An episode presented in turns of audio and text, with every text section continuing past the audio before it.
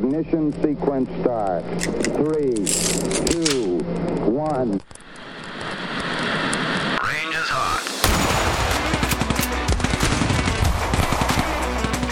Lock and load. It's time for the gun rack with your hosts, Joey and Drew.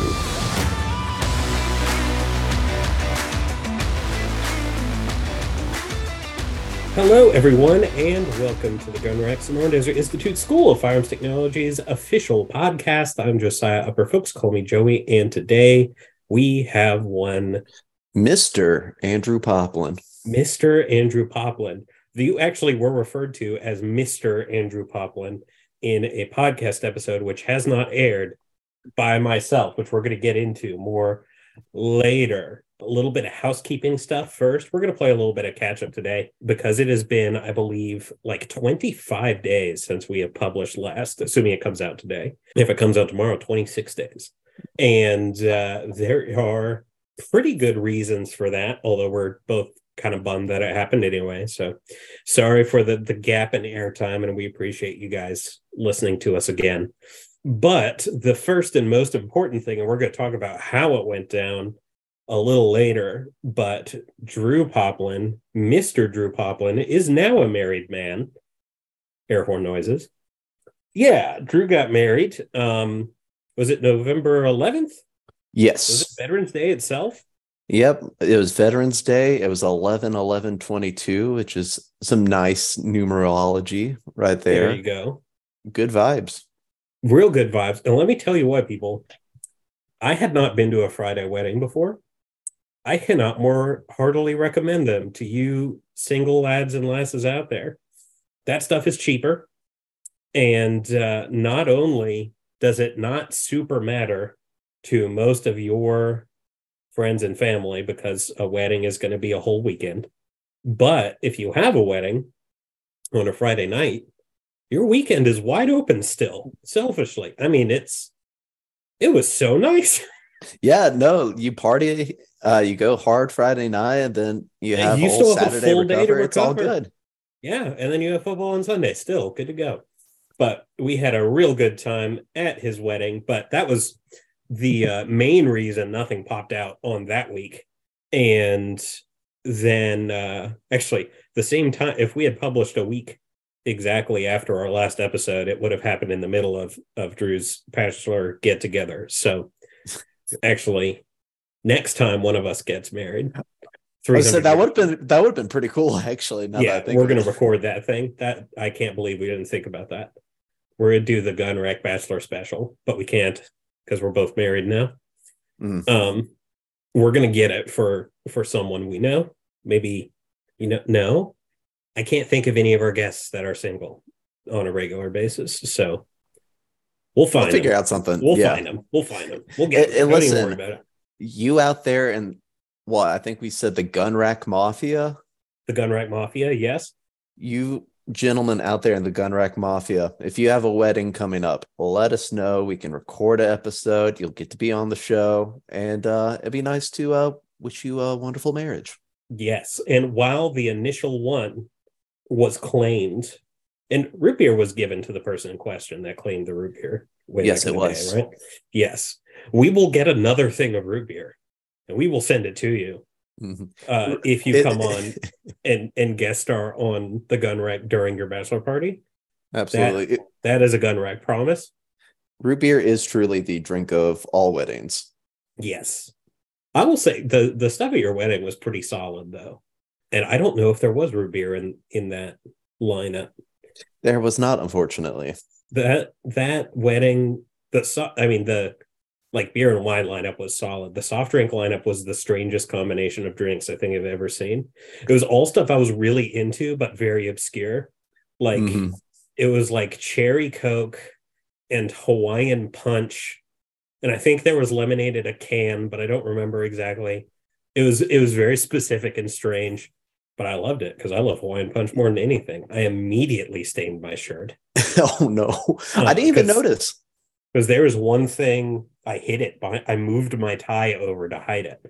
There is one thing in this world that stains harder than uh, red wine, and it is frickin' Hawaiian punch. People, it'll ruin your day. It will steal your inheritance. Listen, if it makes you feel any better, I didn't notice. I mean, I know I was busy, but I mean, you Yeah. look fine. You look good. You were busy.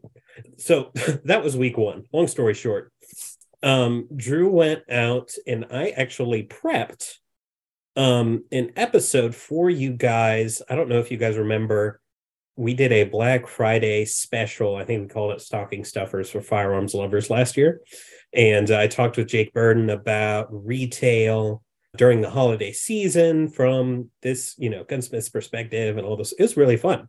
So I thought I'd double it up and go, you know, I curated um, sales and uh, went out there and, and did some comparative stuff.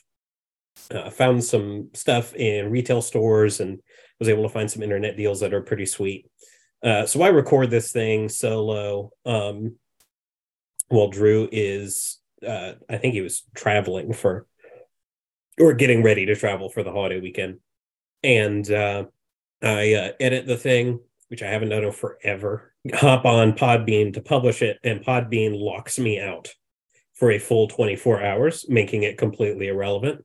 Yep. Um, so there is a fairly in-depth gun retail episode that's never going to see the light of day because all the deals are done now. it's just such a way. I spent a long time curating that stuff.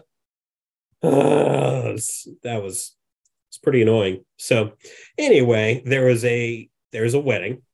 There was an episode that lives in Niflheim now, and uh, there there's this one, and then I also had a fairly uh, demanding life event that's taken a lot of my time, which certainly hasn't helped. But we're going to talk about today. Uh, this is a little less formal episode, but we're going to end it with the second part of Joey's got a brand new gun. Most recent episode, we talked about narrowing firearms down. To tell you what I ended up with at the store. Um, so we're still gun centric a little bit.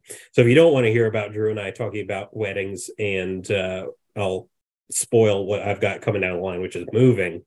Um, feel free to hop into like the last five ten minutes of this episode listen to that part. No one's going to blame you for it. We already have your download as uh as as I am fond of saying. So the uh if catching up is not your bang, catch that last piece of firearms content and then tune in uh next week where we're going to be decidedly more firearm centric.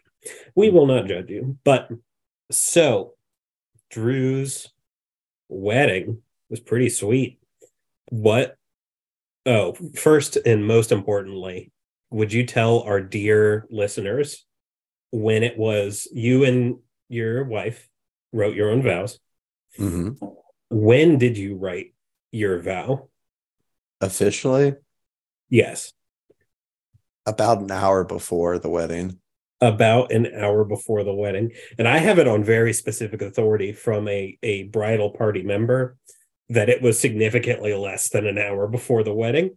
So I have conflicting sources on that. okay, it was probably about 30 minutes. That's close. I got 20 minutes. I'll take 30 minutes before the wedding. Rachel, I'm certain, did not do that. She Um, did actually. Did She, she? or at least it was the day of. Yes. Okay, that's fair. Um, that was fun. You had you packed it out pretty good. The uh there was what, 60 or 70 people there, something like that? Yeah, I think there was like 71. Yeah, dude. Yeah. It was it was a pretty uh pretty medium sized venue, so so many people. We were like we were in it was full. It was really fun. You It's see that that that's the secret. You got to get a s- smaller room, and it makes it look like a lot big more people. moves, dude. The um, there's a nice spot in a nice little town, uh, not too far from us, and uh, it was really nice. Um, your ceremony was exactly the right length. It was shorter than the one we did, which we probably would redo if we had time later. Tell tell us about the experience. Yeah. So one reason it the vows were written so close to the actual ceremony. Drew just Um, learned to write. Yeah, it's amazing. Went in the day before, didn't know It's more of a literacy flex than anything else. Yes. um no, what happened was I had a piece of paper that I was going to write it on. It was a blank piece of paper. Uh, and I accidentally spilled mimosa all over it. Oh Uh, no! Yeah, so for drinking mimosas. I love a good mimosa. If I we can talk about how much alcohol I still have left over from the wedding Dude. later. It lasts. We'll see how long it lasts. But so my friend Calvin had to run over to I don't even know where he found it. I think it was just like a random little knickknack shop. Found a notebook or like a um, a nice little you know sketchbook or something. Bought that, gave it to me, and then I was also prevented from being inside the venue for about half an hour to 45 minutes. Nice. Uh, yeah. Um, the photographer wanted to get pictures of the dress and like kind of all around the different locations.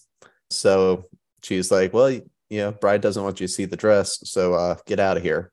So I was briefly kicked out of my own wedding, which is awesome. you know, very proud moment of my life. But no, so the whole wedding itself, I got engaged, if you remember, back in April, Yeah. and we had immediately started trying to plan for it. And just because of finances and whatever, essentially we ended up not planning this until a month and a half before our wedding date. Galaxy Oh. brain moves, dude. Absolutely. So it had been a very stressful about two months, just trying to get everything together. You know, your the payment plans and stuff are not spread out at that point. It's sort of just like, hey, hope you have these lump sums of money just lying around. Which luckily we were able to pay for the vast majority of it. We had some help from some family members. So thank you guys for that. Always nice. I thought about doing a uh what was it, a uh a telethon or something. Uh a gun rack telethon. Yeah. We Oh. have one user call in with like three dollars, and we're like, big success. We're Someone gonna did- it where we just hold the content hostage for days. yeah. Well, I mean we kind of ended up doing that anyway. yeah. Oh, that's true. We did. Um but so the whole lead up to it was super stressful, but the day of was was just so nice. Um the night before, you know, Joey was actually sort of at my like bachelor hangout thing. And that was nice and chill. And sort of just that week of things just fell into place and the marriage has been awesome. It's been so, so nice. I used to live about two hours away from my now wife. Uh, and so I was constantly having to drive back and forth, back and forth, back and forth. So to kind of be settled, it's uh, a really awesome feeling. Uh, although with it being close to Thanksgiving, I'm not entirely sure how many miles I've put on my car, but it is something significant. Yeah, I believe it. Yeah, because we drove down to New Orleans for the honeymoon, drove back, had three, four days at our apartment, and then drove down or drove up to New York for Thanksgiving. And uh, we got back in late last night because Oh, traffic geez, was dude. on I 81 South was horrendous. Uh, there was really? like, there was like we were put behind solely because of traffic by about three hours. Yuck. Yeah, we left at like seven in the morning, didn't get back till 10. Yuck. And I 81 is gen- generally where you go to avoid traffic on the holiday weekends. If you're on the East Coast, 95 is is where you live, but 81's supposed to be a little safe spot. It's scenic, but No. Not anymore. not this time, dude. People are learning about that one, and I'm not not happy about it. It used to be just me and 8,000 truckers, and I was pretty cool with that. yeah. Yeah. If you're listening and you're on I 81, Get off. It's ours. yes, Yeah. you were here first. Get off. Yeah. Oh yeah, speaking of of travels, by the same token of your wedding vows, what when did you guys officially to preface your follow-up question determine where you were going for your honeymoon? I was waiting for that.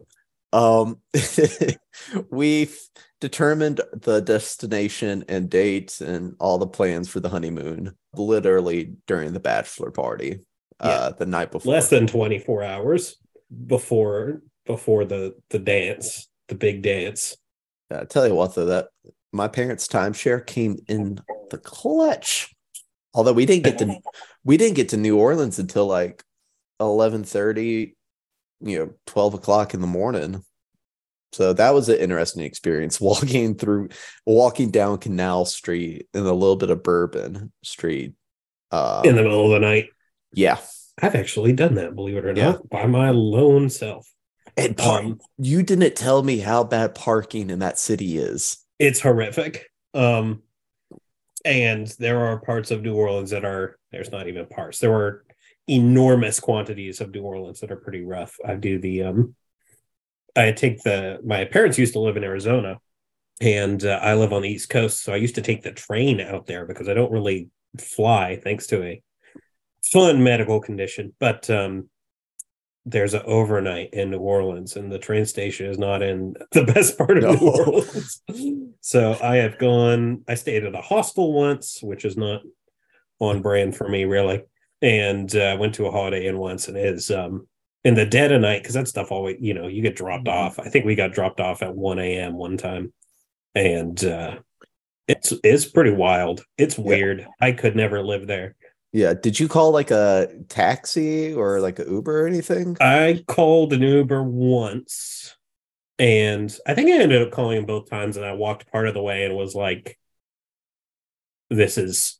I I got turned around, and I was like, "I'm not playing this game." And there was an Uber mm. that was like two minutes away. I was like, "Okay, word. I won't pay ten bucks to go the next, you know, three quarters of a mile or whatever."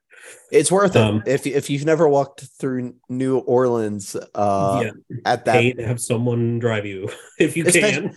especially if you're like just standing there with your bags. Like we had to walk from the parking garage with like all of our luggage and stuff. Yeah, to the hotel. It was madness, but I actually enjoyed New Orleans a lot. Crazy, definitely want to live there. Um, no, I but I do want a vacation there sometime for real. Because that mhm. Did you have a Sazerac? Oh, uh, excuse me. A Sazerac, which is apparently there. Hurricanes and Sazeracs are like the New Orleans drinks, and hurricanes Oh. are very fruity, and Uh, Sazeracs are uh, concentrated evil. No, so what we did have, it was the first day we got there. Uh, we decided to go on Bourbon Street. It was like one in the afternoon. So we went to, I think it was maybe the one of the oldest pubs in Louisiana. I forgot. I want to say it's even older than that. Like it was called uh, Lafitte's Hmm. but um, we had something called a voodoo daiquiri. Interesting. Let let me read you what the recipe is based on, um, you know, someone trying to recreate it. Yes. Okay, one cup crushed ice, Okay. two ounces of bourbon, Okay. four ounces of grape juice, What? and one ounce of I want to say it was like 180, 190 proof Everclear. That is the grossest thing. I. That sounds like something that would get you kicked out of a college party for being too weird. It- it- well, so you don't really taste the bourbon that much, You just taste grape and Everclear. pretty much. Um, No, It was- no it- part of that is in a daiquiri. it was surprisingly smooth, but the problem was we're walking down and I'm, you're kind of just sipping on it. Luckily, me and my wife got one of their cups to split because I'm not a big liquor person. Yeah. And uh, next thing I know, I was feeling, I was feeling a little buzzed. We're and so like by about four o'clock, we ended up getting a beignet and just going back to the hotel and taking a nap. Duh. So that was my, you know, great first day in New Orleans. is getting, is getting day buzzed and taking a nap. Yep, and definitely taking a nap. But if you've nothing else, Yep. Nothing else at all. But if you've never had a beignet, beignets go hard, dude. They're Yeah. great. Yeah, I I bought a uh, candy thermometer today just so I could start making beignets at home. Really? Yeah. Oh, that sounds fun. Dang, that's kind of cool. Uh, one thing that was really cool that would interest our listeners is I was able to go to the National World War II Museum. Oh, I've always wanted to go. I tell you what, Joey, we'll go down again sometime. Uh, I, I I'd be interested in going back. And unfortunately, we only had about two hours to go through the museum. We didn't realize they closed at like five o'clock on that day. Oh, Um, yeah. So we would have, you know, I would have loved to take more time to be able to really soak in everything. But my wife, who isn't a history buff by any sort of stretch, she she was very kind and was like, if this is something you really want to do, I'd be happy to go with you. I'm like, Heck yeah. Let's go. Let's go. yeah. So I wanted to like get be able to get more content from there too. Like, but I guess we'll just have to go back. Yeah, dude. That oh, that would be really cool. If you guys ever do something in Louisiana, let me know. And we'll go down to we'll go hit the World War II museum. For sure. Be cool. Um yeah, so that was that was a really good time. That was a fun, that was a really fun wedding. Do you remember Drew in his infinite wisdom picked a couple of family friends to do toasts for him and uh I was one of them and uh do you remember what I called you in front of your family and friends I'm trying to remember the exact phrasing. Is the is a store brand pair of jeans just so that that is is shared with our our dear audience. It's not totally inaccurate. well we're doing the you lined up the toast and i was like all right here we go. I didn't realize there were 48 of them of um differing levels of toastability and you don't have to comment on that because they'll be held against you but the one to go before me is Drew's dad, who was a preacher for a very long time. And he is sitting there playing four dimensional relationship chess in a toast. And I'm in the back, like trying to come up with knock knock jokes. Um, is just not even, I was, I, I figured I would have to go funny, but I was like, all right, if you're not funny, this is going to be awful for everyone because it's not going to be any good relative to any of this mess. So Here's the Um, thing though, it would it was so nice you doing that though, because it it you know, again, as you mentioned, there was different levels of, you know, you know, people had different approaches to their toast. they did. Um, Uh, they wrote them out about 80% of them, which is not something I did. the first guy popped open a script and or woman, I should say, not a guy. Um, and I was like, oh, she wrote it out. That was smart. And she's talking and she flips page to page two, and I was like, ah crap. what should I do? Like four pages just plowing through, and I was like, this is I did not prepare enough. Um, but it was nice to have, you know, my dad do something like kind of serious and, you know, whatever. And then to have you come and sort of, you know, lighten the mood a little bit.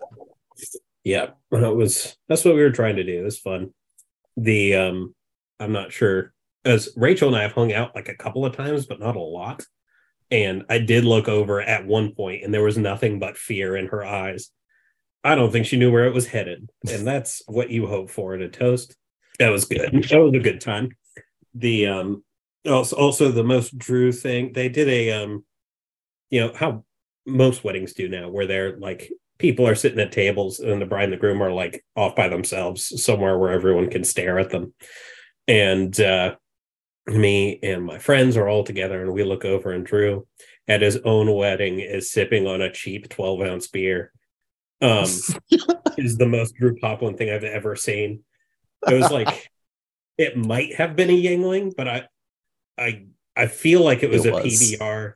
It was a Yuengling. Yeah. That's a little better. In my head, you're just sitting there sipping on a PBR at your own wedding. If I thought anyone else would have appreciated a Pabst Blue Ribbon, I would have just gotten that. Yeah. no, Yuengling's a good call. We did a um we did it on a our wedding on a shoestring budget. So I had Costco beer there and no one drank it. And So we had we literally had leftovers for about a year and a half. And I don't drink beer. I wish I would have known you then, because then I maybe know, I, could I could have put it in in that. I was about to say because I think Costco beer is just Budweiser or something like that. It's not, you know, it is one of those. It's just re rebranded. Oh, Ugh. good times though. It was such a fun time. Um, it was. um, I had to wear We- a suit for the first time in forever. That was Yeah. fun. we don't talk about the first dance. Oh, the first dance was cute. Oh, really? Okay. It Yeah. I people have sent videos. I can't bring myself to watch it. We didn't. We didn't have time to practice it at all, and so we just improved it. And it was an upbeat song, so it wasn't like you know, with a lot of first Yeah. dances. Even if you don't practice, if it's a slow song, you can just sort of work. You Yeah. sway. Yeah. You do a little step to the side, step to the side. No one cares. Yeah, but we felt like that'd be boring. No one wants to sit and watch a bride and groom dance, like slow dance, for four or five minutes. Um, No. But so uh, by the end of the first chorus, I knew me and Rachel didn't have much more in us. So I kind of just signaled to everyone to join us at that point. That's true. And that's where the truly unhinged Drew made an appearance. That We- he survived the level of shenanigans he went through on the dance floor is nothing less than a miracle. Um, I was I was just proud to get people dancing, and you know, by the second or third song, I backed out because I was like, I can't do this. I can't. Yeah. feel- my thighs are burning. Um, I don't Yeah. know if my pants are ripped at this point. Um, Yeah. but in the in the song play that funky music white boy which was not a song that played i don't think but he was both the funky music and the white boy um he went so like we're literally watching him dance and we're like he's gonna try to stand up and fall over the sweat dripping down his face I was drenched, man. It was bad. yeah it was really fun though i'm not much of a dancer but it was good i was i think we did it uh a fair amount of of justice and we hope that you have a wonderful uh wonderful marriage of course um. That you're in asheville sucks royally because that is real far away from from where i happen to be located. But asheville has the best restaurants on the planet so i have an excuse to go there. I do have some Drew's clues, by the way, if we want some firearms. oh yes let's do it. So, if y'all remember way back in the day when we last posted, um, we i had I i didn't have gray hair then um I did a firearms manufacturer or you know inventor instead of a particular firearm, and that answer was Parker. So Charles Parker and the Parker brothers, that line of firearms. Now this week, this double barrel shotgun was first marketed in 1930, known for its high production costs and low sales but it was also known for being extremely well made. It was a favorite of former General and President of the United States, Dwight Eisenhower. What firearm am Really? I talking about? i don't know that's interesting you blanked me on that one i don't even sort of have a guess that'll be a fun one if you guys know the answer no peeking send in the answer to marketing at sdi.edu uh, if you are first we will send you some swag. If you also we publish these on youtube. Uh, if you're on the youtube channel you find this video this uh, it's called an audiogram the, it's a video where the podcast is. Uh, stick a comment on there and uh, we will uh, we'll get to you if you happen to be first. And if not we'll still give you a shout out. And good luck guys. That's a that's a deep dive. It's a deep cut i think is what the youngsters say now. Oh i also have a fun easter egg for you. Ladies and gentlemen i need your your citizen of the world participation. I need your cosmopolitan mindset. I need you to take a journey with me across the seas of the internet. Um, the oxford english dictionary has opened its word of the year voting.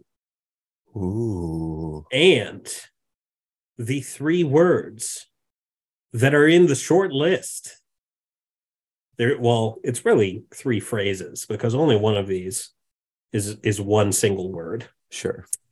Um, the three words are metaverse, ugh, hashtag I stand with, and far, far more importantly, goblin mode is the third candidate for Oxford Dictionary's word of the year. People get on the internet right now. Are you in a shower? Are you listening to us in the shower? Get out of the shower. Dry your your still unclean hands.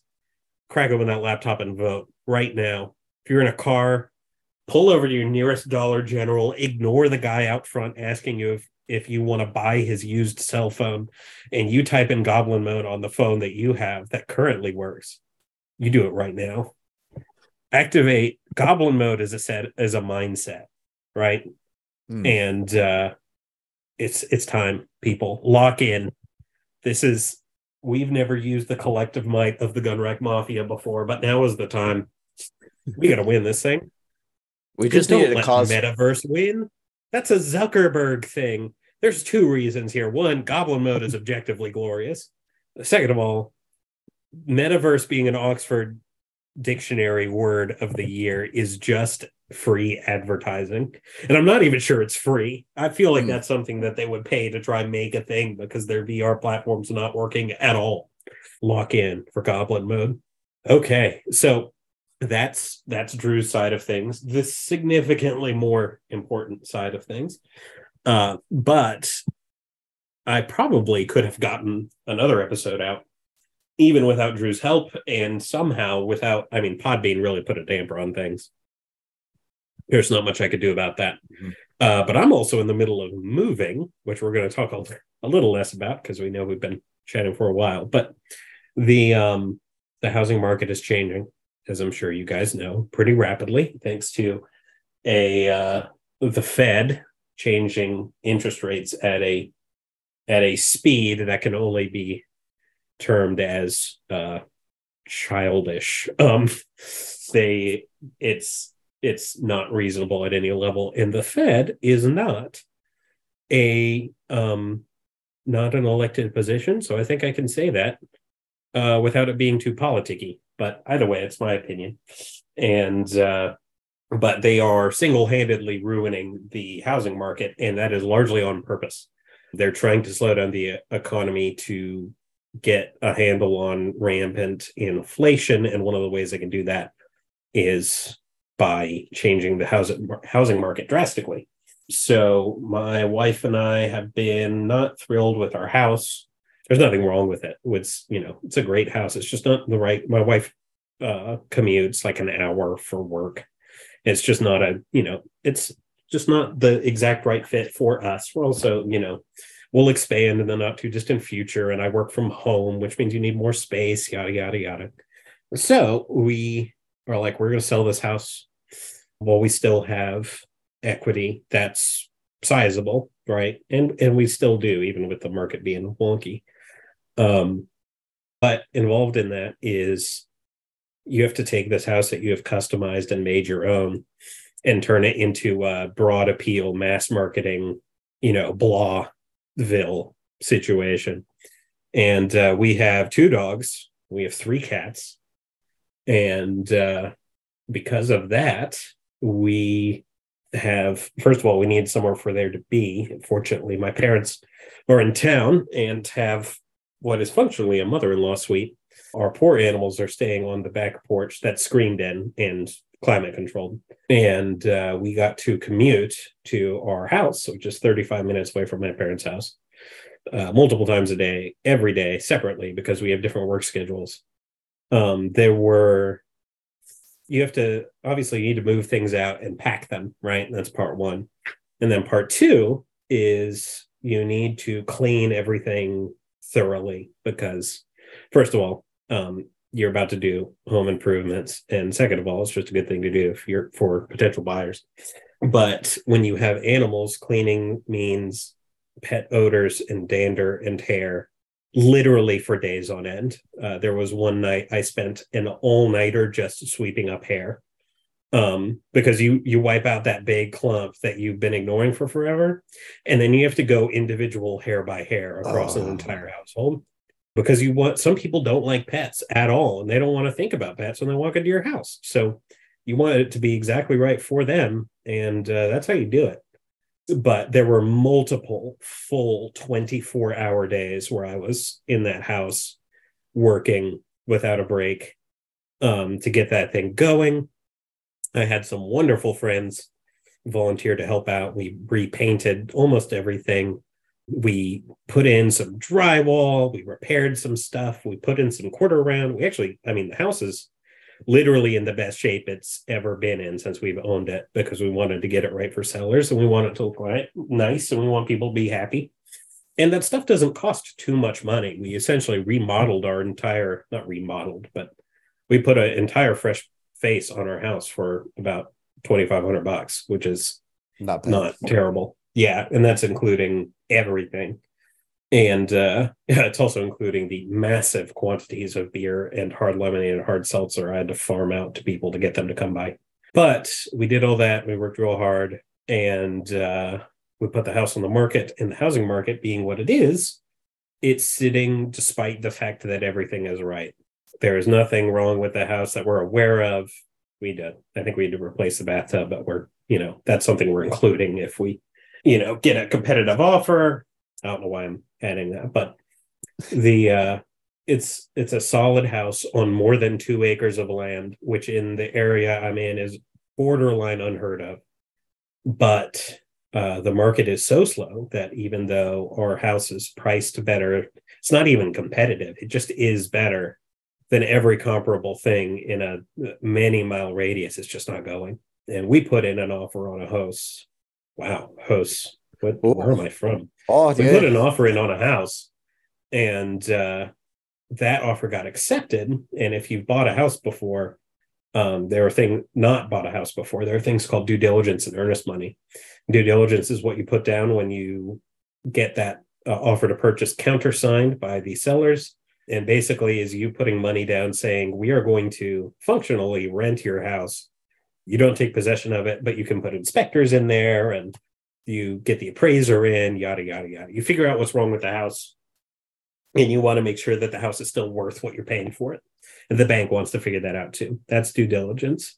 Then you have earnest money, which you put in after that on the assumption that the inspections go how you want them to go and concessions go how you want them to go, et cetera, et cetera.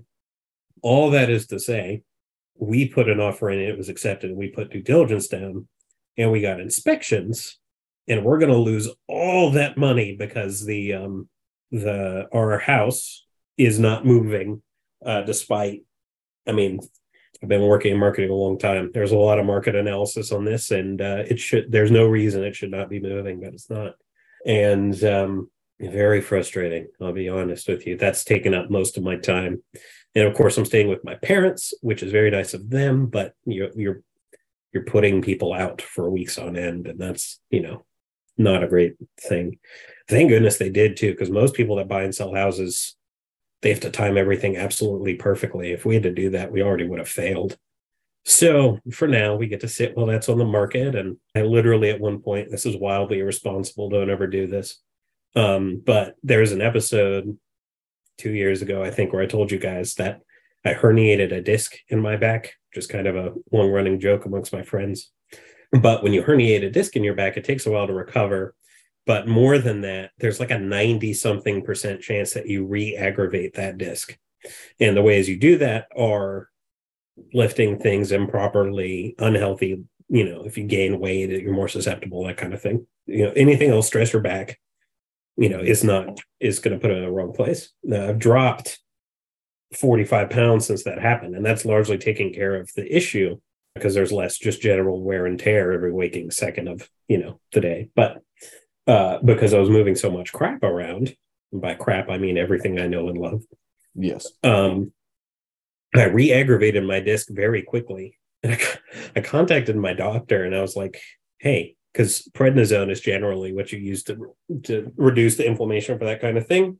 And if you've never had prednisone, it's a steroid that's very very strong. They generally control its dispersal because it is a along with being an anti-inflammatory, it is a hyperstimulant. Um, and uh, don't ever drink coffee and do it at the same time. You will be uh, you'll get panic attacks. But I called him. I was like, listen, I did this. And they were like, well, stop doing that and you'll be cool. I was like, I'm in the middle of moving. She's like, all right, fine. I'm going to give you the, the anti inflammatory drugs, but you have to stop moving as soon as you can. I was like, all right, fine. So basically, I re aggravated my disc and then took medication prescribed by a doctor to ignore the aggravation of my disc for about two weeks, which is not what you're supposed to do, but I did do that. So, yeah, Drew had a wonderful couple of weeks that are stressful. I've had a stressful couple of weeks that are stressful, but both of us are happy to be here with you now. And again, we are sorry. This was, there was a genuine attempt and creation of an episode that was supposed to launch a week ago. And Podbean, which is our, I'm sorry, I should have said this first time. Podbean is our server that we publish episodes through and they just locked us out. They we could mm-hmm. not publish the episode. So hopefully this one will go through without any issues. I think Drew's side of things are easier than mine. Yeah, and, I was uh, locked out too. Uh, oh, really? Yeah, for uh, that 24 hours. So Joey sent me the episode to try to post. Yeah, it's like, well, I can't get it. I, um, yeah. But which is weird because you know we've had a pretty good experience with Podbean. Oh, Podbean's great, and I still think they're great. I this yeah. is the first issue at all I've had with them, and we've been using them for more than three years. So mm-hmm. I'll take that. One snag yeah. in three years is okay, especially at the price point they operate at. Yeah. All that to say is, guys, thank you so much for uh, bearing with us, being patient. We've had a lot going on, and we hope things in your life are going okay. We hope that it is yeah. the, it's the wonderful kind of stressful weeks for y'all. Yeah. We missed veterans day and we missed thanksgiving. I will combine the two by saying we are very thankful for our veterans. We we appreciate all you got both our listeners and our veterans out there. We cannot thank you enough for downloading this and also you know protecting our freedom. Uh i'll let you decide which is tied to which uh segment but um, this is also a little bit cathartic, I think, for both Drew and myself, just being able to talk about the massive life changes yeah. going on right now. But and frankly, me and Joey haven't had time to catch up since the wedding, pretty much. Yeah, since he got married. So that's been solid. But now let's talk about some gun stuff. We got yes. the time. It's gun time. We have some stuff that we are pretty excited. We're going to wrap up we uh, our last episode we talked about Joey's got a brand new gun. I think the title was. I picked up a new firearm. It was sweet. It is sweet. I didn't get rid of it, and um, it has been uh, since then. I've been carrying it. It's been a joy to carry, and I've been carrying it almost exclusively outside the waistband, which is not normally my bag. But so far, it's working. I'll get it inside the waistband soon, but this is what I had available, and uh, it's gone well. But I think when we last left you guys, we were down to the Smith and Wesson CSX and the Sig Sauer P365 XL. There are a lot of different variants of the 365. The XL specifically has, I believe, two more rounds. I think it's 12 plus one and about a three and a half inch barrel, maybe a touch longer. And the uh, CSX has a 10 and 12 round capacity. Uh, you're going to want to do the 12 round on that one. And um, I think it's a 3.1 inch barrel, but I'm doing all of that off the top of my head. Um, so when I went to the store, um, I had one gun in mind, and that was the Smith and Wesson CSX. I was stoked about it. It is tiny. Um, it is a. It's basically the tiniest version of a 1911 that features a double-digit capacity nine millimeter stack and a half magazine. Uh, single action only. People really like the trigger. Um, manual safety, which not everybody's into, but I really like. and uh, Drew and I both, I think, shot it at the range gathering. day from yeah at the gathering, uh, which is Palmetto State Armory's range day, and um, we both had a blast, no pun intended, and uh, we really liked it. And so I was like, I am so stoked to get this. I'd been waiting for months. Um, I was like, when I have money, I'm going to get the CSX. I went to the store, so I picked up the CSX, and I had them start the papers for it, and um, they they give you, you know, there's the one in the display case, and then most of the time with a new firearm, they have the one that you get is generally not the one in the case, right? They have an, uh, a collection of them in the back that they pull out Mhm. and they let you inspect the one that you are going to use to the one that you're going to purchase Yeah. um so that you can okay that because there's very you know there's almost literally never a return policy for this kind of thing and i picked up the csx and the one that they let me hold in the display case had a trigger guard on it which makes sense and uh, the one that they gave me didn't. And i cleared it. Magazine was empty. Chamber was empty. And i pulled the trick i dry fired it in the store and i hated it. I hated the way it broke. Um just did not feel right on any level. And most people love it. This is not a ding on smith and wesson. It just did not vibe with me. And i'm i technically you're not supposed to do that or at least according to academy store policy you're not allowed to do that. Um which is where i picked this thing up. I don't know if that was a specific store policy.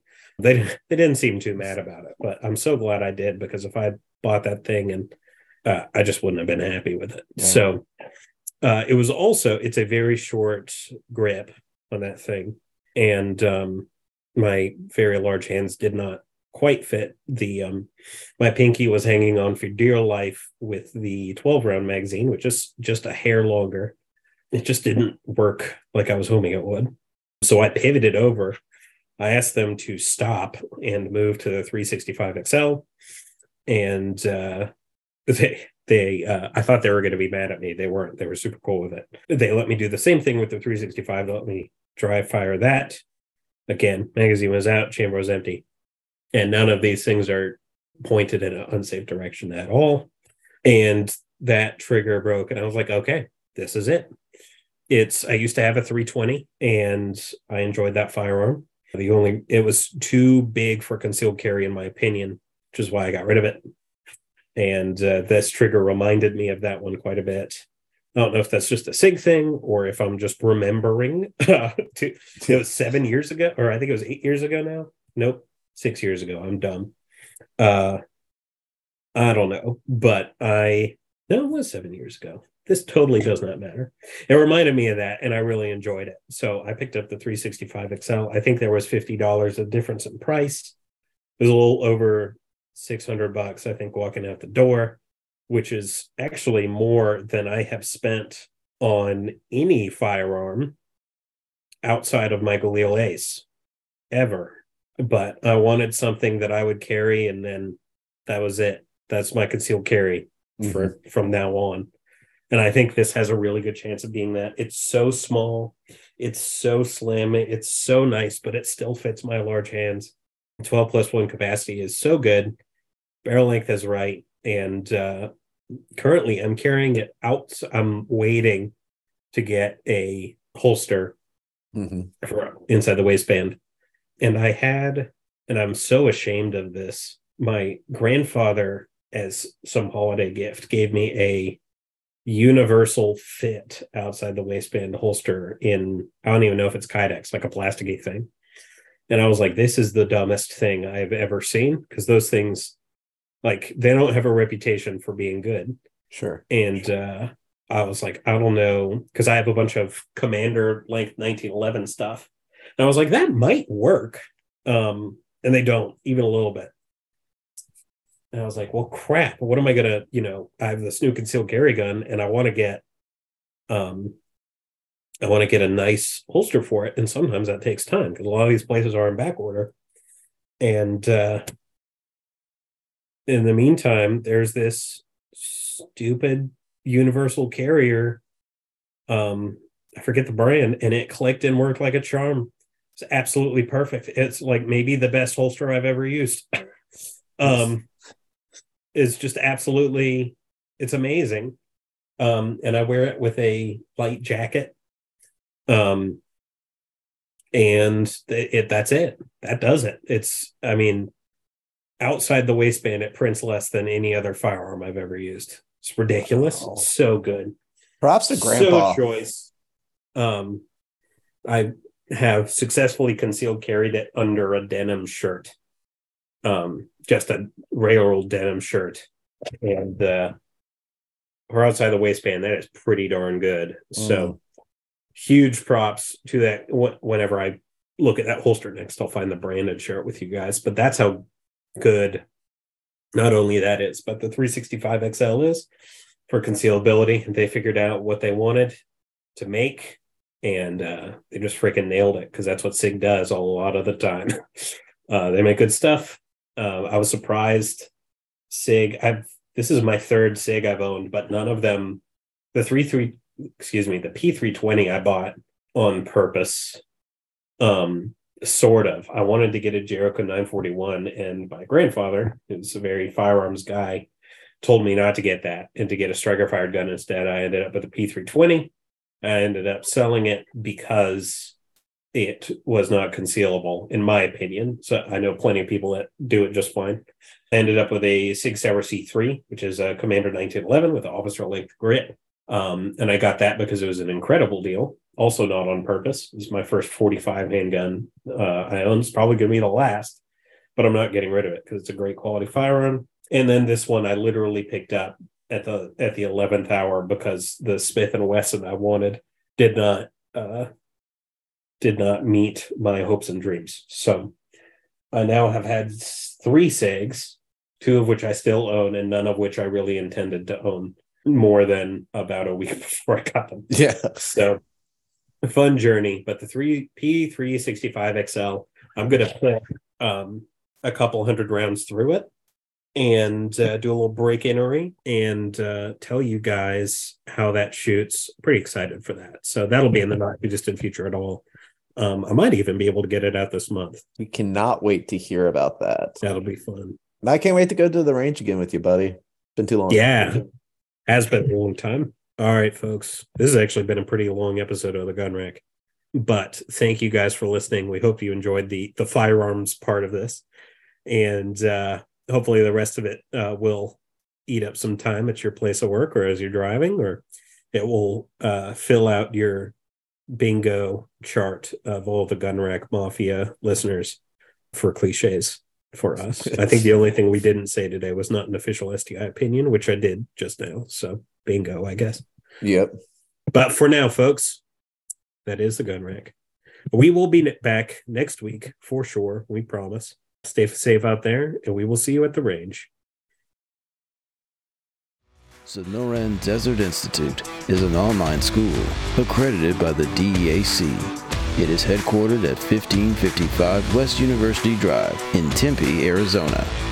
For more information about how you can craft your firearms future, visit sdi.edu.